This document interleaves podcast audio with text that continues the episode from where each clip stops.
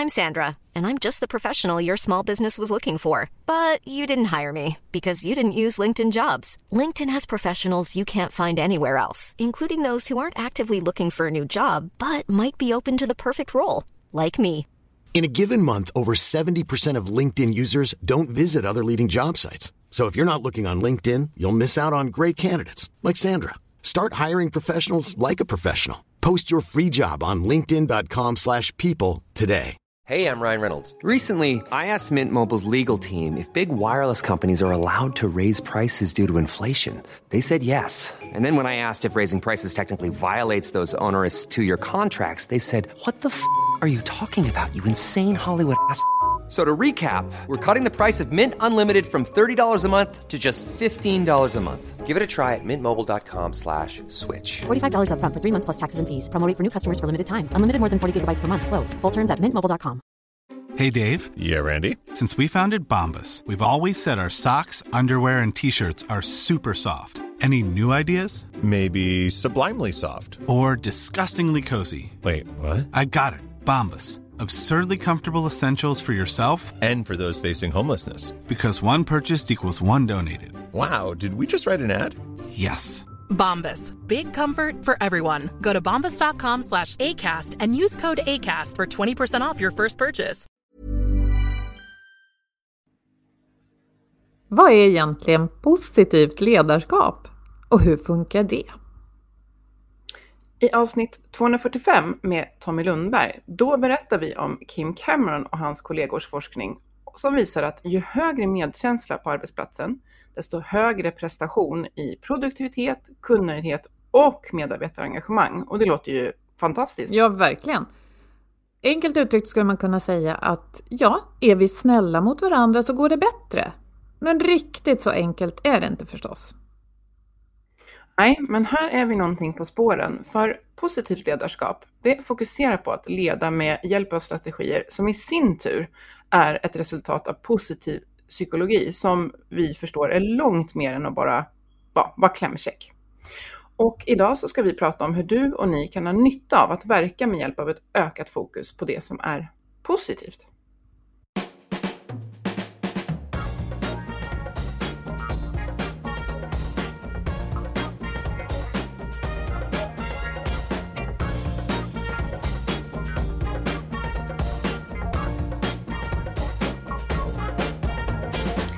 Och det här är Health for Wealth och i över sex år nu har vi poddat om hälsa på jobbet eftersom det handlar om så mycket mer än vad vi gör med kroppen. Mm. Vi vet att vi behöver goda samarbeten, rätt resurser, eget handlingsutrymme och så behöver vi trygga ledare som har tid att leda. Och i podden tar vi hjälp av våra gäster och tar ett helhetsgrepp på hälsan på jobbet. Och vi är Ann-Sofie Forsmark. Jag är hälsostrateg, ledarskapskonsult och jag driver organisationen Oxigroup. Och Boel Stier, copywriter och kommunikationskonsult.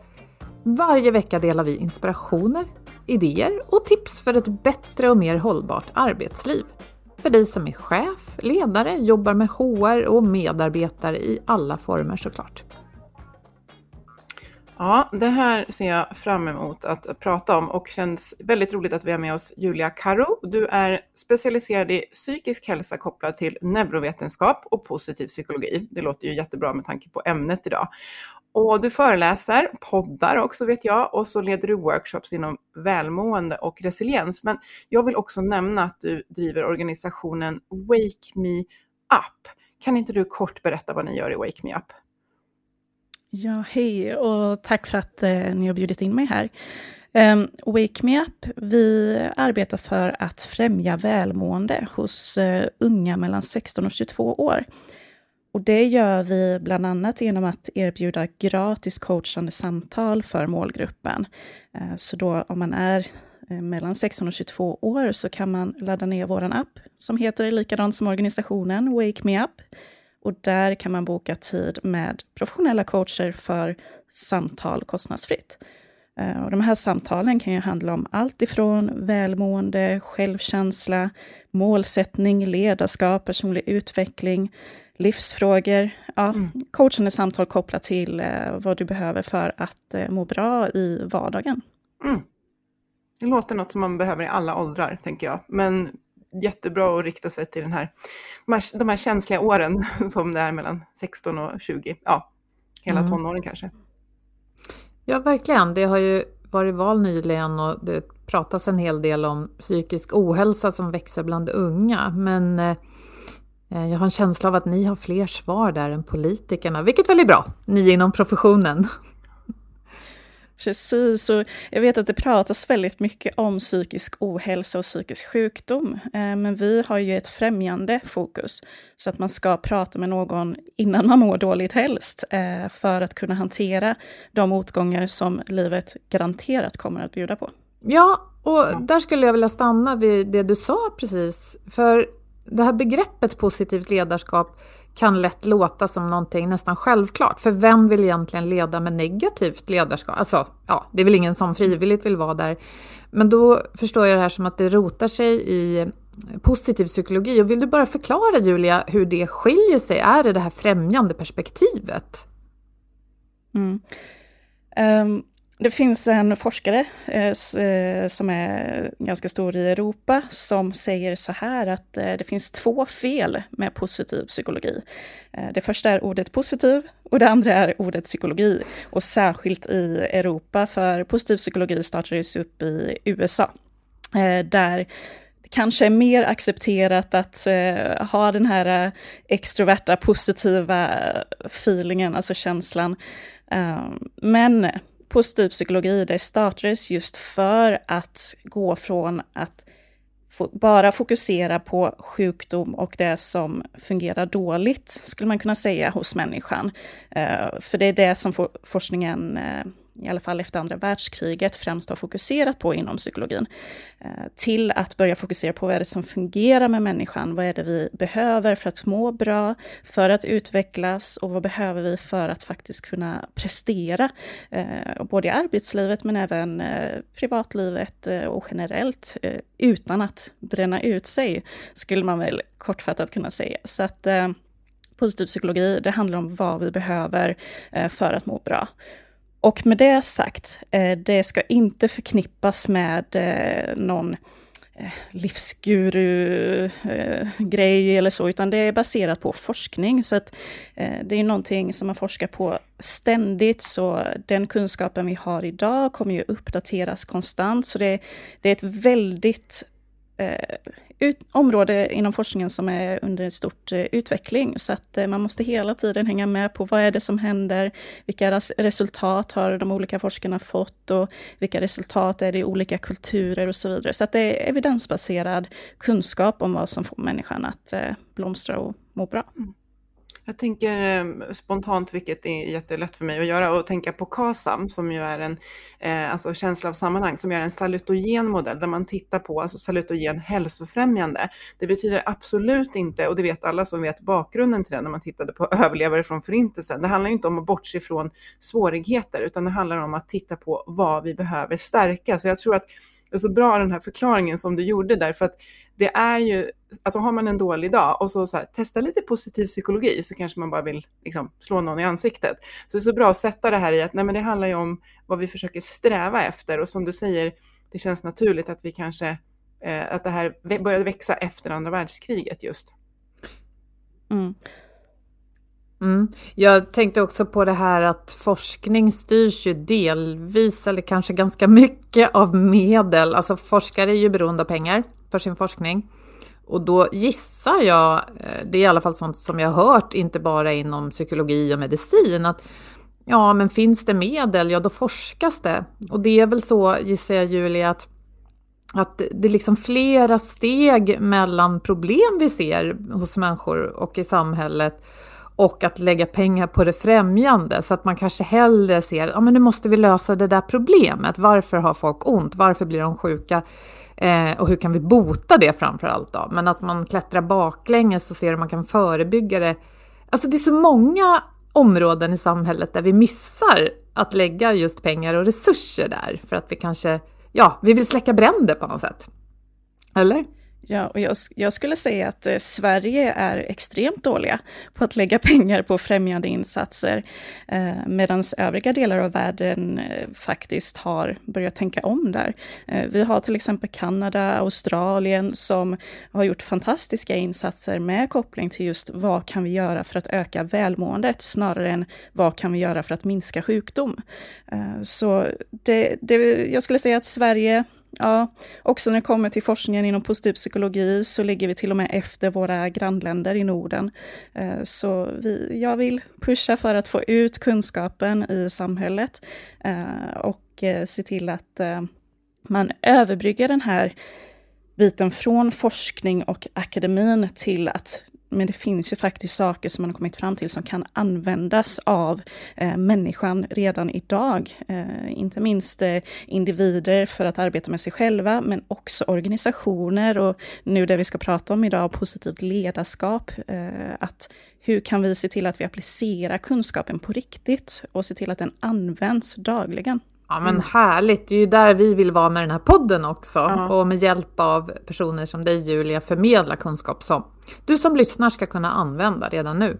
Mm. Och vi nämnde Kim Cameron, forskare som då är stor inom det här med positiv psykologi. Och han har, eh, som jag förstår det, fyra ledarskapsstrategier som eh, består av då positivt klimat, mening och syfte, relationer och kommunikation. Eh, och det här det här kanske inte är så lätt att bara säga nu bygger vi ett positivt klimat i organisationen, men det låter också som att de hänger ihop. Var ska jag börja som ledare för att kunna jobba med det här? Ja, eh, vad ska man börja med? Eh, det, det, det, först och främst måste man ju ta till sig kunskapen. Eh, vad är det som har visat sig fungera och eh, Eh, som du säger, de här fyra områdena. Eh, det, det, är stora, stora bitar och jag, är den, jag kommer inte sitta här och säga att det här är lätt, eh, lyssna på det här avsnittet och sen är det klart. Utan man behöver välja ut och egentligen utvärdera vad är det för ledarskap jag använder idag? och vad är det som fungerar bra med mitt ledarskap idag och vad är det jag vill förbättra med mitt ledarskap?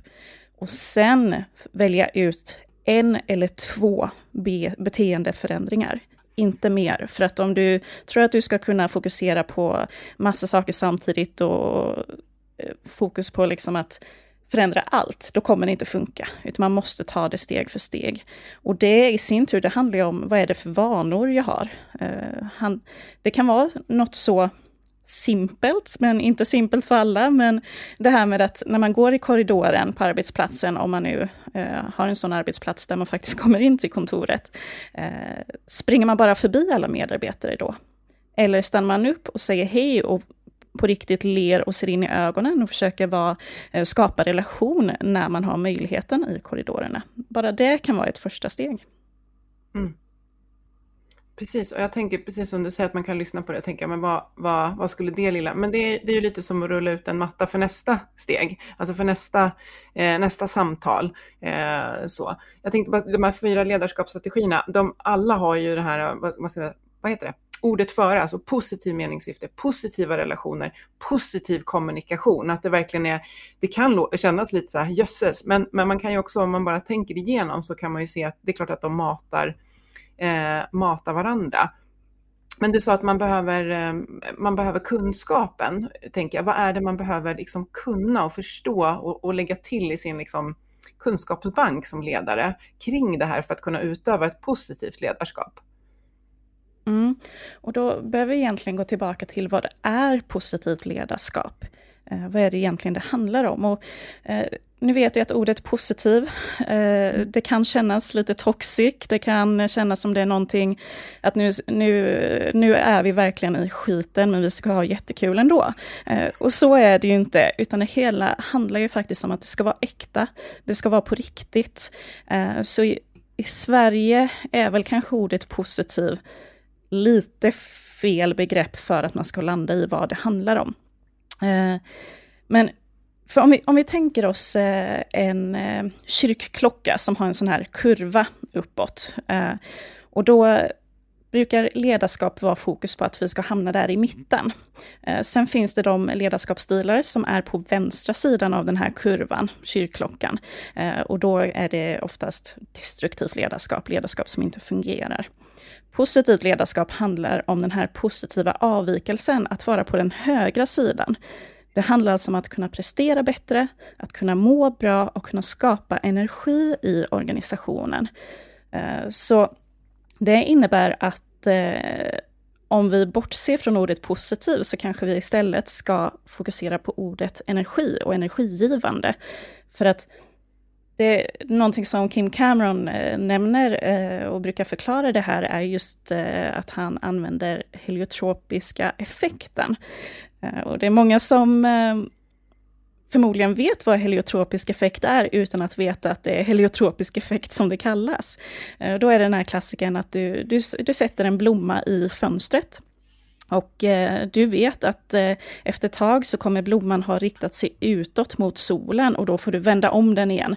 Eh, men efter nästa dag så har den vänt sig om igen mot solen. Och det är den här heliotropiska effekten som Kim Cameron menar även finns i människan, att vi vänder oss och söker efter energi. Så positivt ledarskap handlar egentligen om energigivande ledare i organisationen.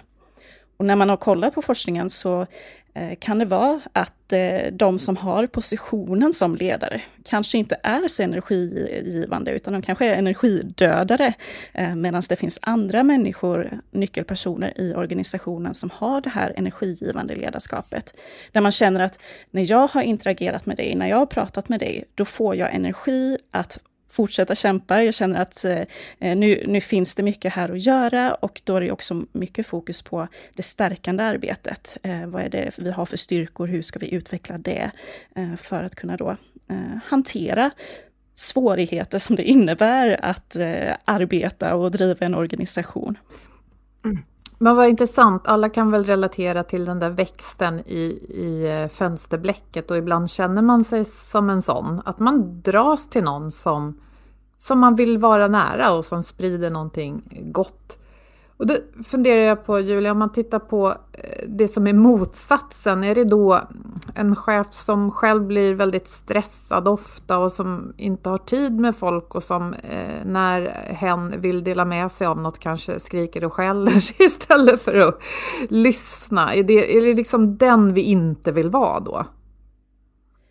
Ja, um, för att ge ett exempel så skulle det kunna vara en eh, chef eller en ledare som Istället för att, eh, om man till exempel ska kommunicera med varandra, då kan det vara en eh, chef som eh, är väldigt negativ och kritisk och har fokus på att personen gör fel.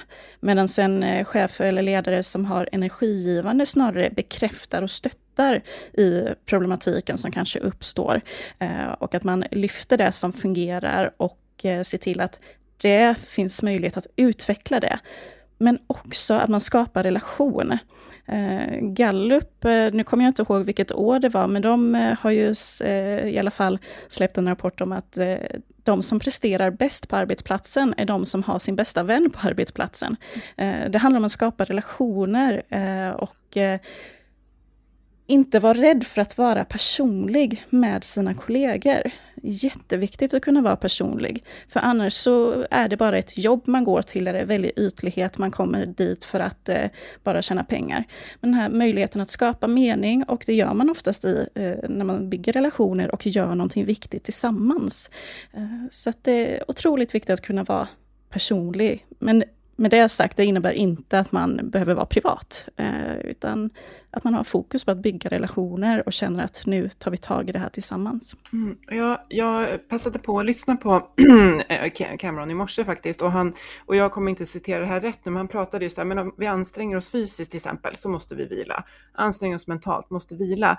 Och, och sen med full respekt för att några av oss kan känna oss socialt trötta när vi har umgåtts, men, men däremot relationell energi, det kan vara något som jag kan ge och det faktiskt ökar energin. Så att det, ja, han sa någonting sånt i den stilen och jag reflekterade att det låter ju så rimligt att det, goda relationer liksom ger energi och jag tänker att det är så intressant det här med att den här balansgången att jag kanske har min bästa vän utanför jobbet, fine, men eh, det är väldigt viktigt att förstå vikten av eh, relationer och att det inte är någonting fluffigt. Och väldigt många tror jag har ju känt på det här skarpt eh, under pandemin men också efter pandemin när vi inte ses på samma sätt och märker att det är ju känslan av samhörighet och relationer som, som kanske gör att jag inte har lika mycket energi till att lösa problem, lösa utmaningar.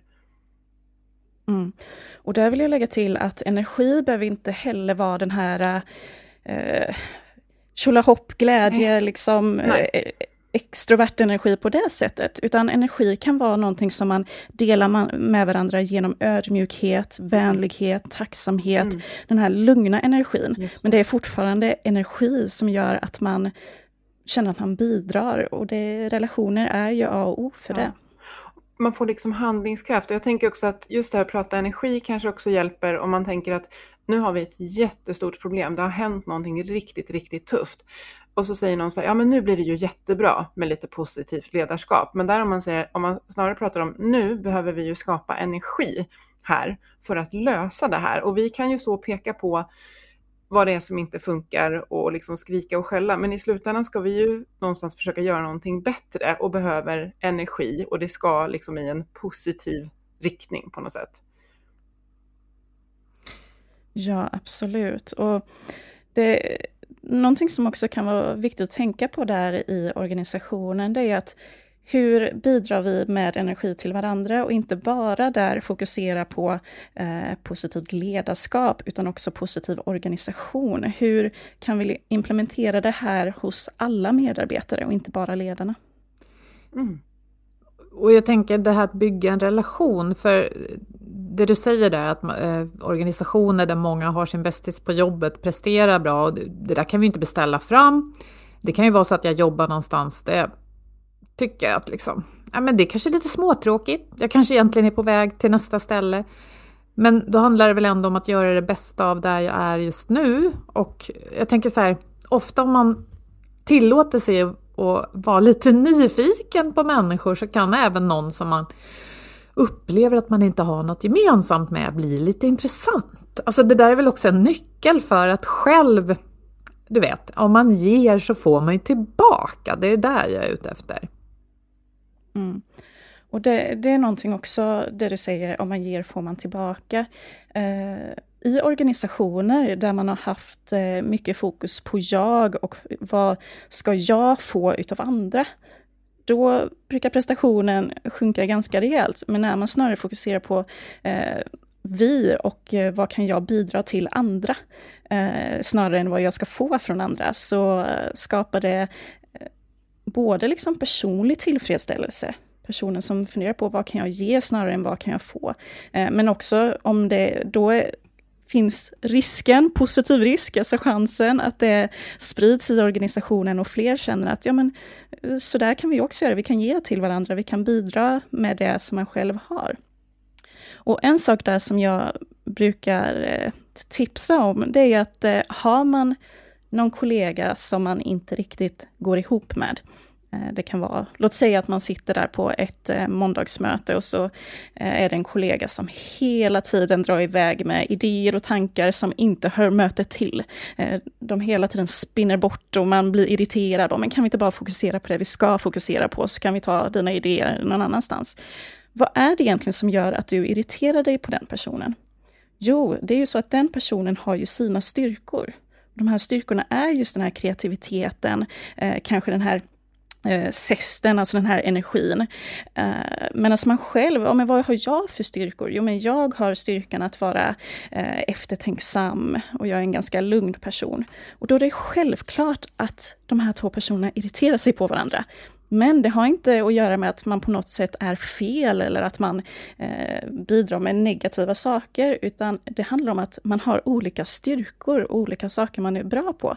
Så hur kan man möta varandra i de här styrkorna? Ja, men då kan man gå till kollegorna och säga, vet du vad, du, jag har uppmärksammat att du har ju verkligen styrkan kreativitet och du bidrar verkligen med den här extroverta energin. Eh, men på måndagsmötena så jag är väldigt eftertänksam och eh, jag har svårt att hänga med i dina idéer. Eh, så min styrka är eftertänksamhet. Så hur kan vi möta varandra i de här styrkorna? Eh, så att vi båda får möjlighet att bidra till de här måndagsmötena. Mm. Så styrkebaserat mm. fokus snarare än vad är det för fel på varandra två, två reflektioner där. Tänk om alla vaknar på morgonen och tänkte hur kan jag ge idag?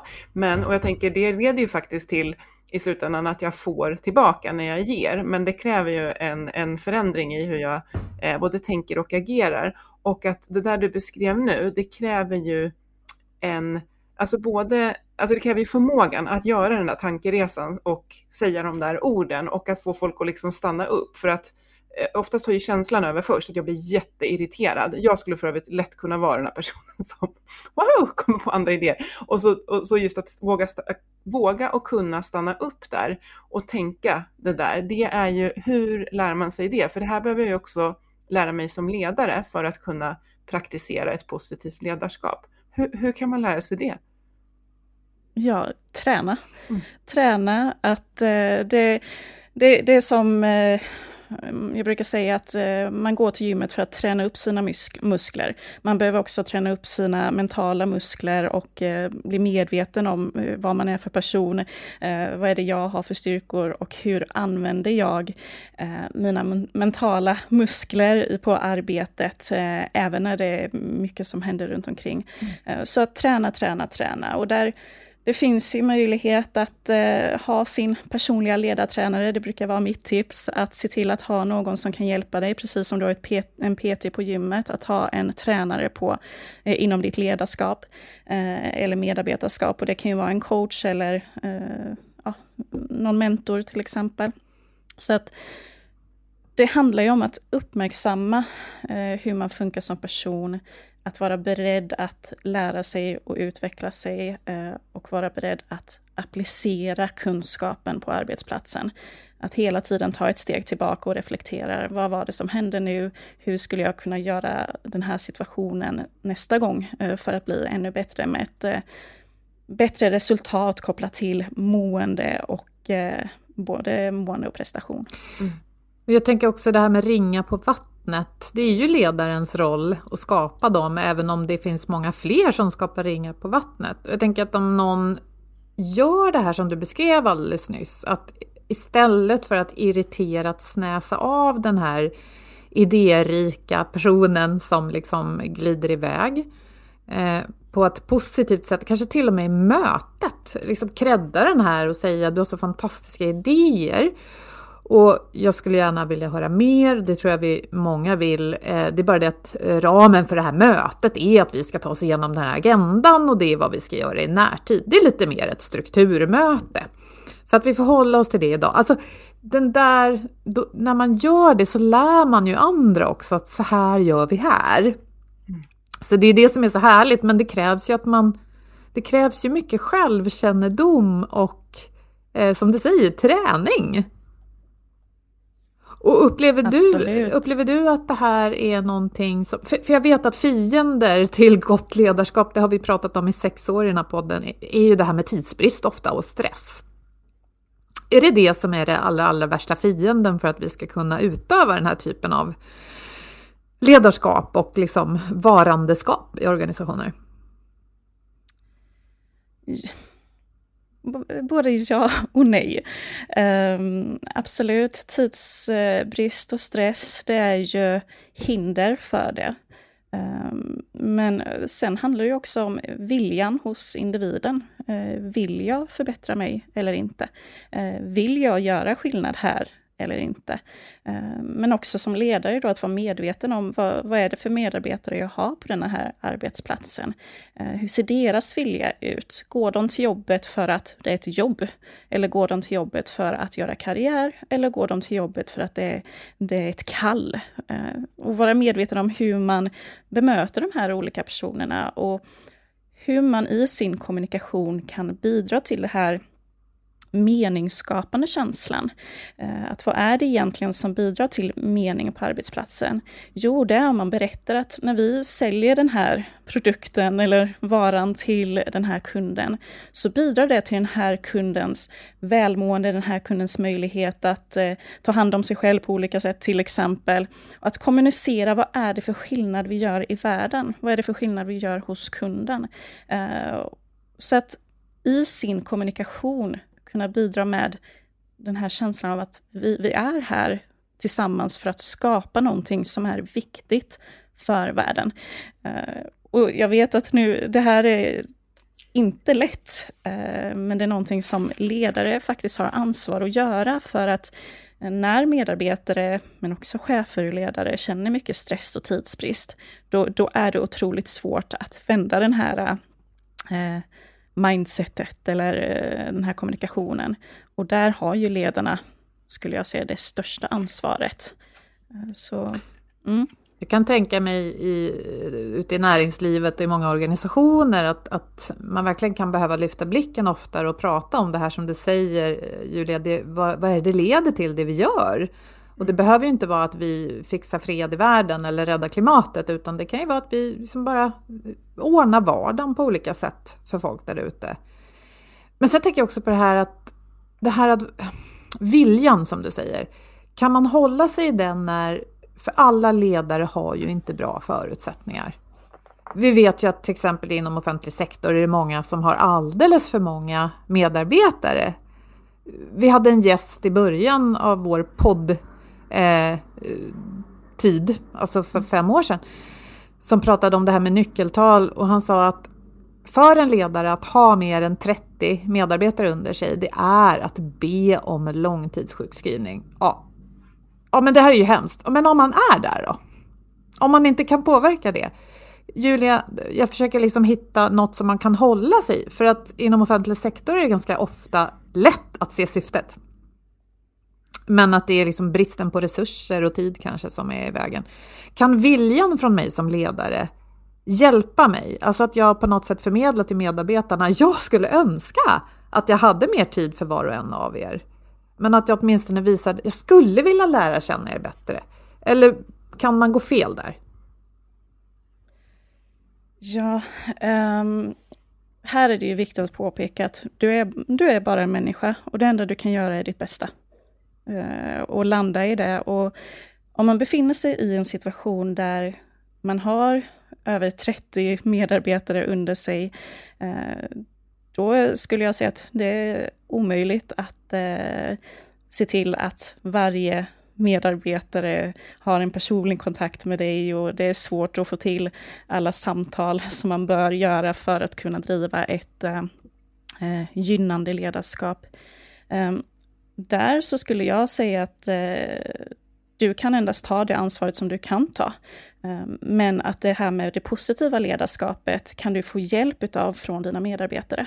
Ehm, och finna nyckelpersoner bland de här 30 medarbetarna eller 50 medarbetarna som kan hjälpa dig mm. att skapa den här sammanhållningen i teamet och som bidrar till det positiva ledarskapet. För att det är också någonting som man sett eh, i forskningen som Kim Cameron bland annat har gjort, är att det är inte alltid att det är ledarna som är de positiva ledarna i organisationen, utan ofta kan det vara medarbetare som bidrar med det här att skapa energi, eh, att skapa den här känslan av att vi, vi är här tillsammans, vi bidrar med någonting.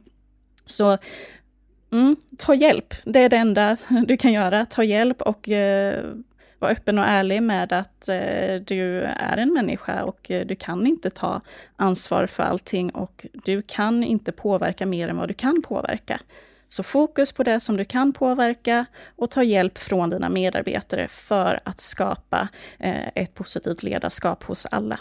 Mm. Så man kan uttrycka... Mm. Ja.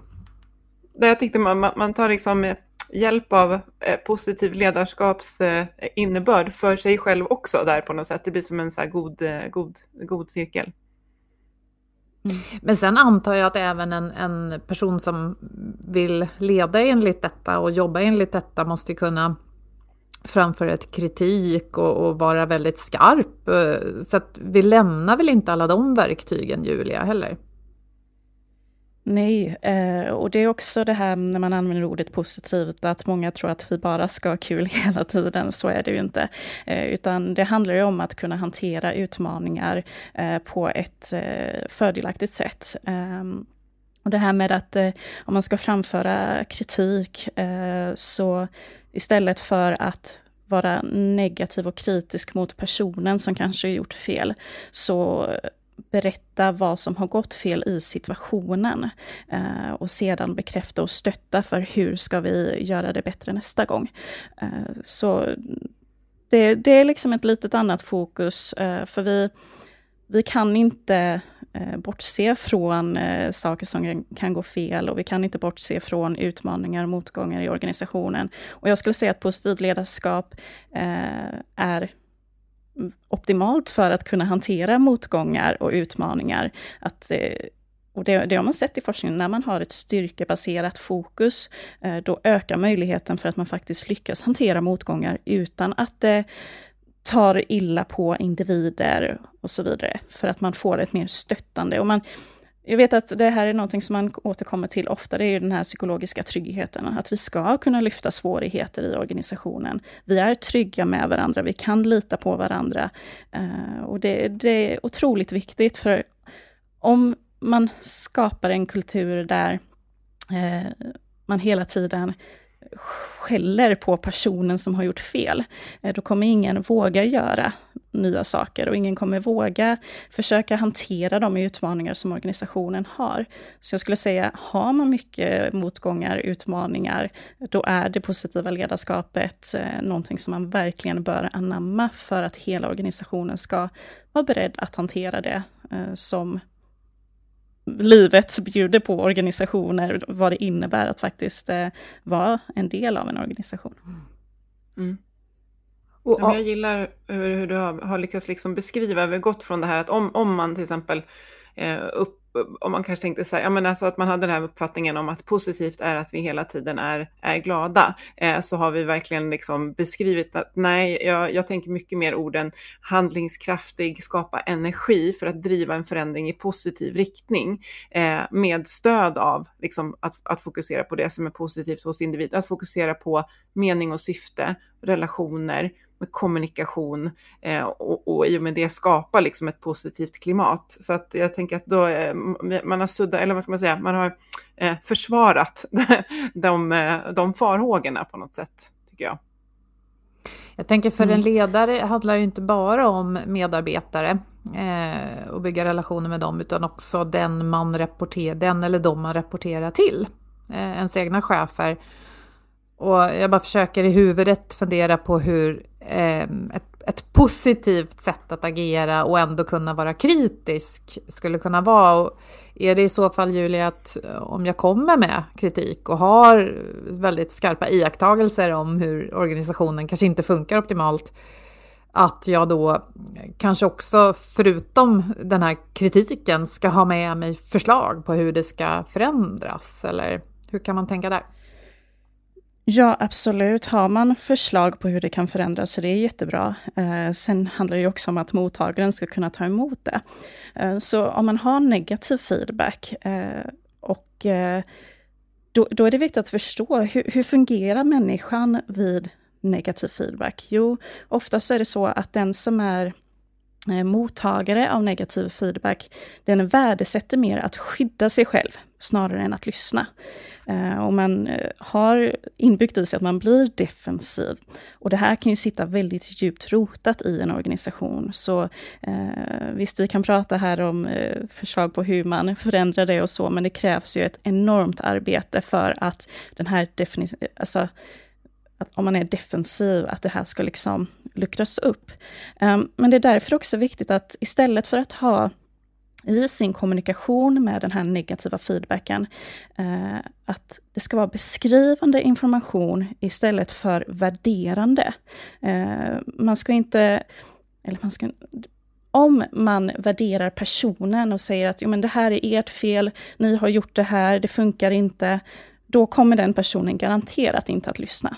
För den personen är det viktigare att skydda sig själv. Eh, men om man snarare beskriver vad det är som har skett, eh, man beskriver situation, situationen, beteendet eller händelsen objektivt och sedan beskriva resultatet av det. Eh, och inte fokus på personer man pratar till, utan antingen fokus på resultatet är att våra medarbetare känner det här, upplever det här. Det fokus på sina egna attributer snarare än mottagarens attributer. Eh, och sedan föreslå förändringar på hur skulle vi kunna göra det här bättre? Från vårt perspektiv eh, skulle det här fungera eh, för, förhoppningsvis. Hur ser det ut från er att kunna lösa det här? Är det möjligt? Eh, och sen påbörja dialogen där. För då har man landat i vad problemet är utan att den som tar emot feedbacken eh, känner sig negativt påhoppad. Mm. mm. Jag ser lite framför mig hur man istället för att peka på individen så pekar man liksom på något, eh, ja, på något, någonting som ligger framför eller mitt emellan snarare. Och det, ja, precis, för det, ryggradsreflexen blir ju att gå in och försvara sig. Det där tänker jag, feedback är, ja, det är så, så mycket som behöver både förbättras i förståelse kring det och utförande där ute. Men precis som ämnet för hela det här avsnittet tänker jag att det handlar om att tänka efter lite grann och fundera på hur det är för den andra. Och det är ju antingen det är en medarbetare eller, eller ens chef. Eh, att det hjälper så mycket. För, för kommunikation som ju var en av de här fyra delarna. Det funkar ju inte. Och, och jag tänker som du säger Julia, det här försvarsmekanismen den bor ju i oss. Jag menar, jag kan själv i mogen ålder tycka att men jag har väl ändå slipat på en del såna här, ja, beteenden, att jag kanske inte far ut liksom lika mycket som när jag var ung och tänker efter. Men liksom väldigt ofta när jag blir så här, får brallorna neddragna och har gjort något dumt så tänker jag så här, Oops, kan jag skylla på någonting? Och sen så inser man så här, nej, det kunde jag inte, jag får nog bära det själv. Alltså, så det är klokt att inte bara tänka att den här ledningsgruppen, de är så proffsiga, de kan ta det här, utan eller hur? Vi är alla människor som du sa. Mm. Precis, vi är alla människor. och det är of- sällan så är det väl en persons fel, och, eh, utan det är oftast hur en organisation fungerar. Det, det, är många olika komponenter som påverkar de olika resultaten. Så det, det viktigaste, som ni säger, att förstå att eh, jag är människa. Eh, de jag möter är människor. Eh, och vi alla förhoppningsvis försöker göra det bästa. Eh, och det är inte alltid det funkar, eh, för att man kanske inte har perspektivet från hur det ser ut från medarbetaren på golvet, eller hur det ser ut för chefen som har 30 medarbetare under sig. Ehm, men ju mer vi kan kommunicera till varandra med negativ, likväl positiv feedback, så ska det vara fokus på situation och händelser eh, för att inte riskera den här kulturen där alla bara försöker skydda sig själva. Nej, för vi vill inte skapa växter som, som vrider sig bort från oss. Vi vill ju vara eh, såna här solar allihopa, så att vi sträcker oss mot varandra och kan jobba tillsammans. Det är en väldigt fin bild det där med växten som sträcker mm. sig mot solen. Den sammanfattar, precis, som man kan byta ut solen mot vårt våra verksamhetsmål, och liksom dit vi ska med organisationen. Så att jag, jag tänker att alla eh, tar till sig budskap på olika sätt, men jag tänker det sammanfattar så bra vad det faktiskt eh, handlar om. Att det är en, eh, en positiv eh, riktning, som är liksom, men, men inte klämkäck. Om jag skulle sammanfatta, så här, vad, vad handlar det om? Mm. Tusen tack! Eh, som alltid så finns det ju mer att prata om. Jag tror att vi har väckt eh, ett intresse om att Eh, läsa mer om, om positivt ledarskap. Vad skulle du vilja hänvisa våra lyssnare till för liksom, vidare förkovring så att säga? Ja, vi har ju såklart eh, Kim Cameron som vi pratat om här, eh, som har ett antal böcker inom eh, positivt ledarskap. Mm. Eh, men sen har vi också böcker inom eh, positiva organisationer som Marcella Bremer har skrivit bland annat. Eh, så hennes böcker skulle jag rekommendera. Mm. Mm. Ehm, och också lära sig lite mer om positiv psykologi, för det är egentligen det ja. det grundar sig i, att vad är det vi behöver för att må bra? och där har vi ju Ilona Bonnywells eh, bok, eh, där Positive Psychology in a Nutshell, för att bara mm. få en övergripande bild om vad, vad är det positiv psykologi handlar om. Mm. Sen finns det en, en bok, eh, som sagt Sverige är lite efter när det kommer inom det här, när det handlar om det här området, så att eh, det finns en svensk bok eh, och det är Lycka på fullt allvar av eh, Sara Hammarkrans och Katarina Blom. Ja, så den kan jag också det. rekommendera. Båda mm. tidigare poddgäster hos oss, känner vi oss stolta att säga, ja. ja. på andra ämnen och i separata avsnitt. Men just det, Lycka på fullt allvar, den känner jag igen. Vad intressant att du nämner den liksom i koppling. Och, och lite en läxa då till Sverige att eh, eh, vi behöver mer av det här. Ja, då är vi tacksamma för att du finns och verkar för det här. Och jag vill också eh, rekommendera vårt avsnitt 236 som heter åtta steg till grymma samarbeten. Där pratar vi med Oskar Henriksson från Psykologifabriken som också jobbar med positiv psykologi. grundat i en forskare som heter Elinor Ostrom. Ostrom. Ostrom. Ja. Ostrom. Ja, det finns mycket att läsa och lyssna på där ute. Men till att börja med vill jag tacka dig Julia för att du ville komma hit och prata med oss idag. Tack, tack för att jag fick eh, vara med. Tack. Vi hittade en riktigt bra och passande artikel hos vår samarbetspartner motivation.se. Och ämnet är att det räcker ju inte att bara tänka positivt utan vi måste ju göra också. När drömmarna blir ett hinder heter den och vi länkar till den förstås i det här inlägget på vår hemsida eller i den poddapp där du lyssnar just nu. Ja, och med det tackar vi Julia och våra samarbetspartners motivation.se och förstås Agda Media för det här avsnittet och den här produktionen. Följ och prata jättegärna med mig och Boel på LinkedIn och kommentera jättegärna våra inlägg där och säg vad du tycker och tänker. Och så hörs vi om en vecka igen. Må så gott! Hej då! Hej då!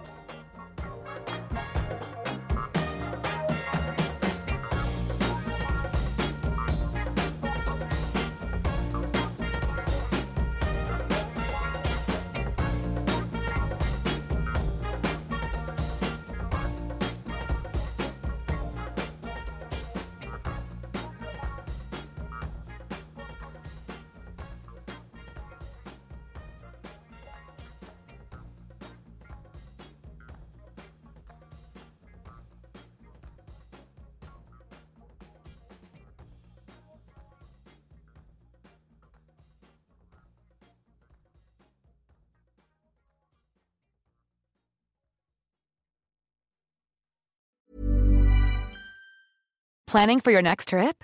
Elevate your travel style with Quince. Quince has all the jet setting essentials you'll want for your next getaway, like European linen, premium luggage options, buttery soft Italian leather bags, and so much more. And is all priced at 50 to 80% less than similar brands. Plus, Quince only works with factories that use safe and ethical manufacturing practices. Pack your bags with high-quality essentials you'll be wearing for vacations to come with Quince. Go to quince.com/pack for free shipping and 365-day returns.